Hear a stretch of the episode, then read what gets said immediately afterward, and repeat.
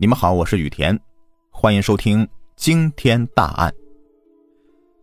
在两千零五年的六月二日七点十四分，黑河幺幺零指挥中心电话骤响，爱辉区幸福乡下二公村的李某华和媳妇被杀了。两人遇害是何人所为呢？即刻，警方飞奔现场。作案现场李某华家是满地血污。令人震惊的是啊，惨遭毒手的除李某华和妻子之外呀，还有李某华的母亲、七岁儿子，一共四个人。幺二零救护车是飞奔过来，四名遇害者血肉模糊，气息全无，已经是死亡多时了。是谁如此残忍，连七岁孩子都不能放过去呢？他与死者是有何深仇大恨呢？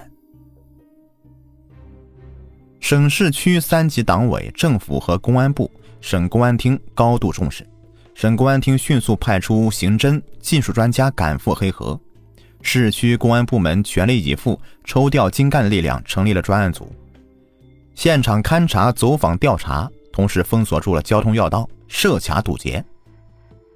经现场勘查，作案时间大概是在凌晨两点多，一个人作案，凶手是身强力壮。下二公村位于城乡结合部，外来人口比较多，交通便利，给破案带来一定难度。被害人李某华呀，为人和善，人缘较好，乡里乡亲的他是有求必应，口碑不错。他手头有点闲钱呢，经常借给别人。专案组分析啊，疑犯之所以痛下杀手，肯定是与钱财有关系。经调查发现呢。李某华有份大额借款，二十万，借款人叫做张某强，是他发小。警察是立刻赶往张的单位，某公路收费站。张的同事奇怪的说：“今天他没上班，手机不通，原本说好的中午吃烧烤的，可是联系不上了，真是怪事儿。”据他家人介绍啊，案发当天晚上他是不辞而别，凌晨三点。曾经呢通过电话，随后他的手机就再也打不通了。六月二日上午十点多，案情逐渐明朗，张某强有重大嫌疑，难道是他做贼心虚，畏罪潜逃了？警察追到他家里，屋内是空无一人。报案时间距离作案时间呢过去五小时，清晨有多趟火车、客车驶向外地。加上出租车，如果逃离，这个时间足够他逃到数百公里甚至千里之外。警方是印发协查通告，悬赏两万元。案发当地没有监控录像，道路是四通八达。查看视频监控呢需要时间，如果面面俱到的话，时间来不及。作案以后呢，他也许会回家取东西。果然。民警在海澜街一家单位的监控录像中有了重大发现。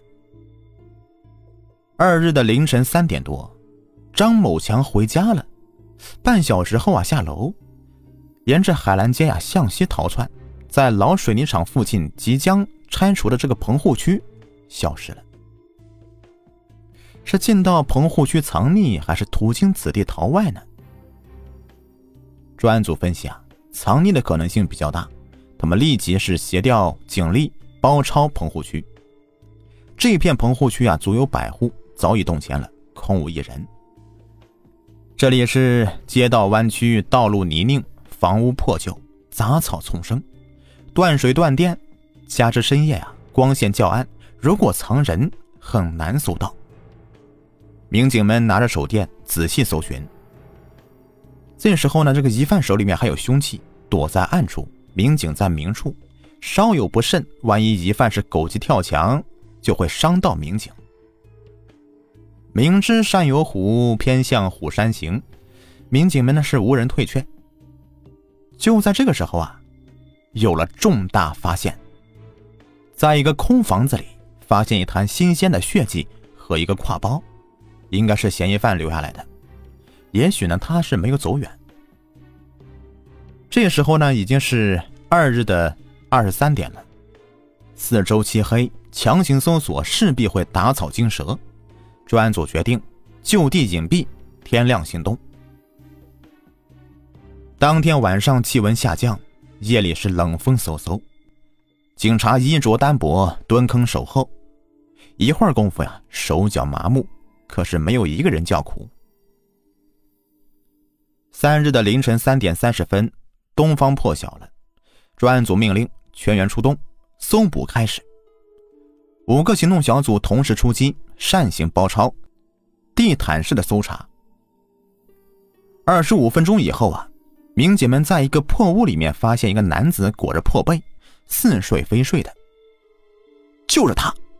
一声断喝，疑犯是浑身哆嗦，束手被擒。由于作案时嫌疑犯身上被玻璃划伤，血迹未干，被擒以后他一身酒气，不知是害怕还是伤口痛，还是酒精作用，又或者是寒冷，一直是瑟瑟发抖。见他是站立不已，民警们带他去医院检查，结果并无大碍。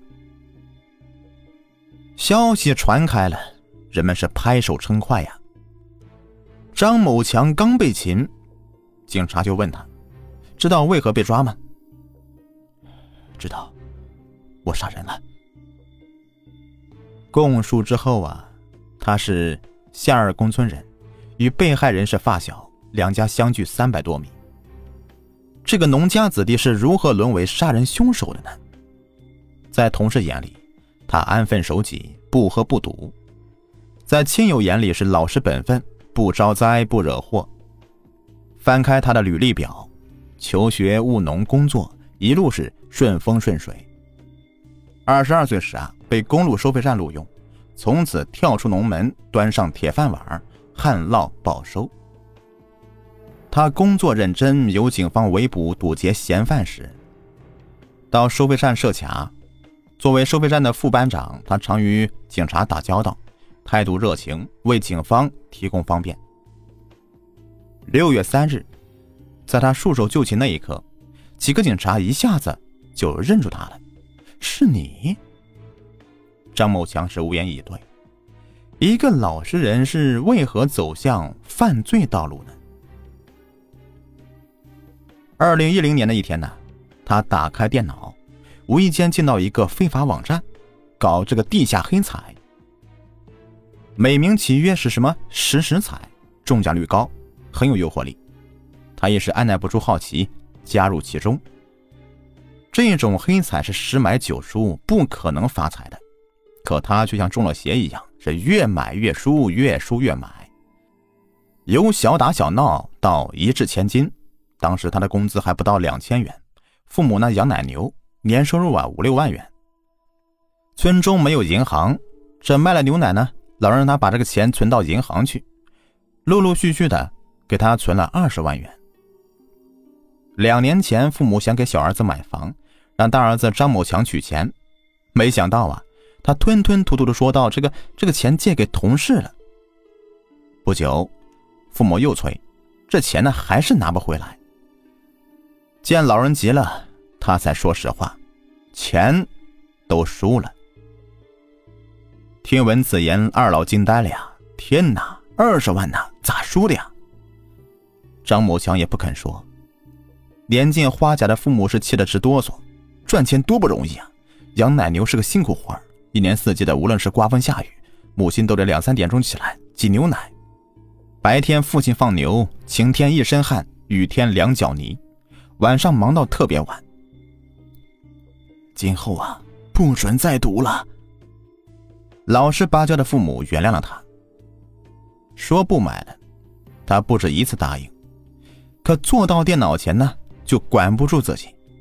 有一次啊，他把房产证拿去抵押，贷款五万元，很快就输光了。他的房子先后三次抵押，为了赌，他吃的简单，吃的一般，省下钱就丢到这个黑彩这个无底洞里去。实在没钱了，就跟人借。有次啊，他跟一个熟人撒谎，说弟弟结婚急需五万元，对方信以为真，借给他五万元。怎能料到，这钱还没有焐热呢，就打了水漂了。据张某强交代，这买彩呀，还真是邪门了。有次啊，他赢了十万元，第二天呢，本想乘胜追击，没想到输个是血本无归。当年初，他找到发小李某华，对方人很好，听说要借钱，是满口答应。当天呢，就兑现四万元，并送往张某强的住处。两人说好了，每月还利息八百元。张某强是深陷网络黑彩不能自拔，这过了一段时间呢，四万元又赌光了。张某华仍旧是抱有侥幸心理，下次肯定能赢。他又找到发小，张口就借六万元，对方没推辞，只是每月利息要两千元，他的月薪呢才两千三百元，付完利息所剩无几。唉，赌徒心理是驱使他心中只有一个念头。再买一把，连门带利的给捞回来。可惜呀，这只是痴人说梦啊！一位警察介绍，网络黑彩不可能让你赢，只有一次次榨干你的油水。早在六年前呢，他在海澜街买了一个商品房，他有房有固定工作，加之五官端正，身材高大，不愁找不着媳妇。可由于迷恋买彩，他没有精力谈恋爱。见了几个女孩都没有能够牵手。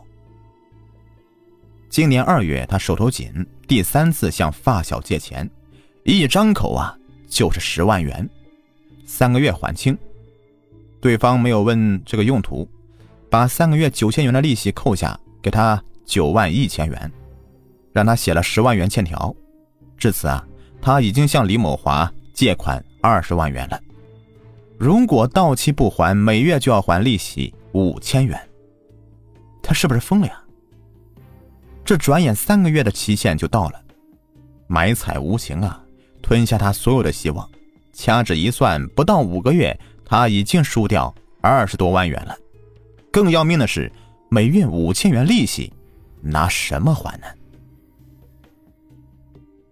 他陷入绝境，一连几周，苦闷异常。本来性情是内向。自从迷上网络黑彩啊，他是越发的寡言少语，闷闷不乐。毒瘾犯了，无钱去赌，债务到期了，没钱去还，他似乎走上绝路了，死了，一了百了。可是他转念一想啊，自己死了留下债务，李某华肯定要向自己的父母索要啊，莫不如把他给杀了。这个念头折磨他很久。事实上。李某华从没有追债。案发前，他在网上购买了三棱刺、电击枪，蓄谋杀人。五月三十一日，张某强买了鱼和蔬菜，回到父母家中，中午做了四个菜。他神色忧郁，长吁短叹的，自称是活着没意思了。这母亲心疼儿子呀，连问怎么了。儿子说：“你别管，给我三万元，肯定能翻本。”儿子还想买，父母很反对，说没有钱。这家中的确是没钱了。他泱泱不乐，掏出八百元说：“我用不上了，留给你们。”吃饭以后啊，张某强是郁郁而行。儿子举止反常，引起父母警觉，母亲叫小儿子去打探，反复劝说，张某强再次回到夏尔公村。六月一日中午，他胃口差，吃不下，仅喝了一碗汤，嚼了半个馒头。饭后旧话重提，管父母要三万元，他再次被拒绝。当天晚上二十一点，劳累一天的父母躺下了，他翻来覆去睡不着，一个恶念陡然升起：杀人。二十三点。父母睡熟了，他爬起来，绕到李某华家的房后，正要动手，他犹豫不决了，徘徊良久，因为他清楚，一脚迈出去，就是一条不归路了。他才三十四岁呀。思前想后啊，凌晨左右吧，他又回到家中。母亲被惊醒，连问：“干啥去了？”他说：“啊，没事睡不着。”溜达去了，他很纠结。到底该怎么办？时间是一分一秒过去了，时针指向了六月二日的凌晨两点。他再次爬起来，戴上口罩、帽子，背上挎包，拿着撬棍、三棱刺、电击枪，来到李家房后。他顺利撬开李家房后的窗户，爬了进去，不小心弄翻了鞋架，发出响声。李某华被惊醒，他推开卧室门。隐隐绰绰就看到一个蒙面大汉，被吓了一跳，有坏人，他忙将门给锁上。张某强用三棱刺击碎玻璃门，猛扑进去，由于用力过猛，将李某华撞倒。他不由分说的举起凶器，连连行刺，痛得李某华是连连大叫：“媳妇，报警！”李七打开灯啊！一眼就认出凶手了，失声尖叫着：“张某强，张某强！”她来不及报警，救丈夫要紧，操起板凳砸凶手。然而，她一个弱女子如何对付一个杀红眼睛的暴徒呢？丈夫倒在血泊里，凶手还在行刺，她奋不顾身一跃而起，扑过去，死死咬住凶手的右臂。凶手腹痛，转手刺向李七，一下两下。很快的，妻子倒下了。住在隔壁的李母被儿子儿媳妇屋中的打斗声给惊醒，他披衣而起来看究竟，没想到看到这血腥的一幕，他无比悲痛，连呼：“张某强，张某强，你要干啥？”李母话音未落，凶手是二话没说，举起三棱刺。李母见状，本能的握住凶器，死也不松手。张某强拔出匕首欲刺，被他抢下来扔到一旁。恼羞成怒的张某强再次痛下杀手。五十五岁的李母无力反抗，死于他的刀下。这时候，李某华亲孙的儿子不见了，他躲在隔壁奶奶屋里。张某强拎着带血的凶器将孩子抓了起来。只听孩子叫他：“叔叔，叔叔，我不哭，不哭。”丧心病狂的张某强毫无人性，几下就结束了孩子的生命。杀完人，他拿走一个兜子，这里面有两千块钱，还有一个本子。这时才发现自己的迷彩服上溅上了血。他踉踉跄跄跑到一个空房子，撬开锁，点把火，撕碎本子，烧血衣。未等烧完，他仓皇逃窜。途中手机响了，是他妈妈打来的。此时已是凌晨的三点，他母亲已经起床挤牛奶了。他回拨电话说：“妈妈，我没事。”背负四条人命，你岂能没事啊？他回到市区家中，收拾好东西，赶紧外逃，顺着海澜街一路向西，钻到动迁的棚户区，将手机卡扔掉，把三棱刺埋好，按原计划。他本来应该自杀的，可不知为什么迟迟没有行动。被擒后，他供认曾出去买耗子药，可药店没有。他买了二甲双胍，因自己血糖高，据说啊吃多了也能死人。可是他也没有多吃。当天晚上，他狂饮三小瓶二两五的酒，裹在一个破棉被里，迷迷糊糊，直到被擒。为了二十万元的赌债，连杀四人，连孩子都不放过，真是丧尽天良。消息传开了，善良的人们被激怒了。在凶手指认作案现场时，愤怒的村民是围着警车，有人大喊：“打死他，打死他！”这时候，凶手成了丧家之犬，他恐慌至极，目露怯意。如果不是警察劝阻，恐怕早被村民教训一番了。他的父母在村中居住多年，是本本分分的庄稼人。孽子制造的惊天血案，让他们无颜面对受害人家属。事发后，他的父母悲痛难言。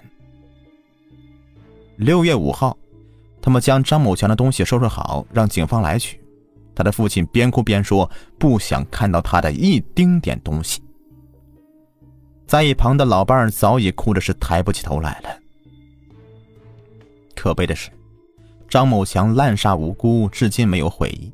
尽管网络黑彩让他走上不归路，可他仍旧是对其情有独钟，自称如果判死缓，有出去那一天的话，他还要翻本。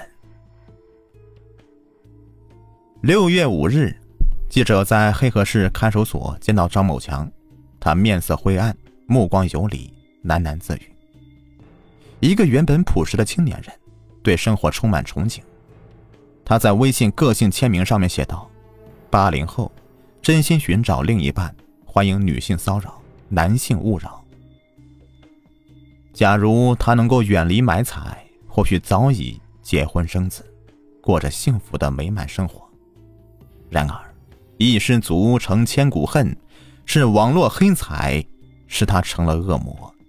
等待他的，必然是法律的严惩。近年来呢，网络黑彩是屡禁不止，有人幻想一夜暴富，沉溺其中不能自拔。打击网络黑彩，任重道远。警方呼吁以此为鉴，远离赌博。好了，这个案子就说完了。如果你们喜欢的话，别忘了订阅、收藏和关注我。感谢收听。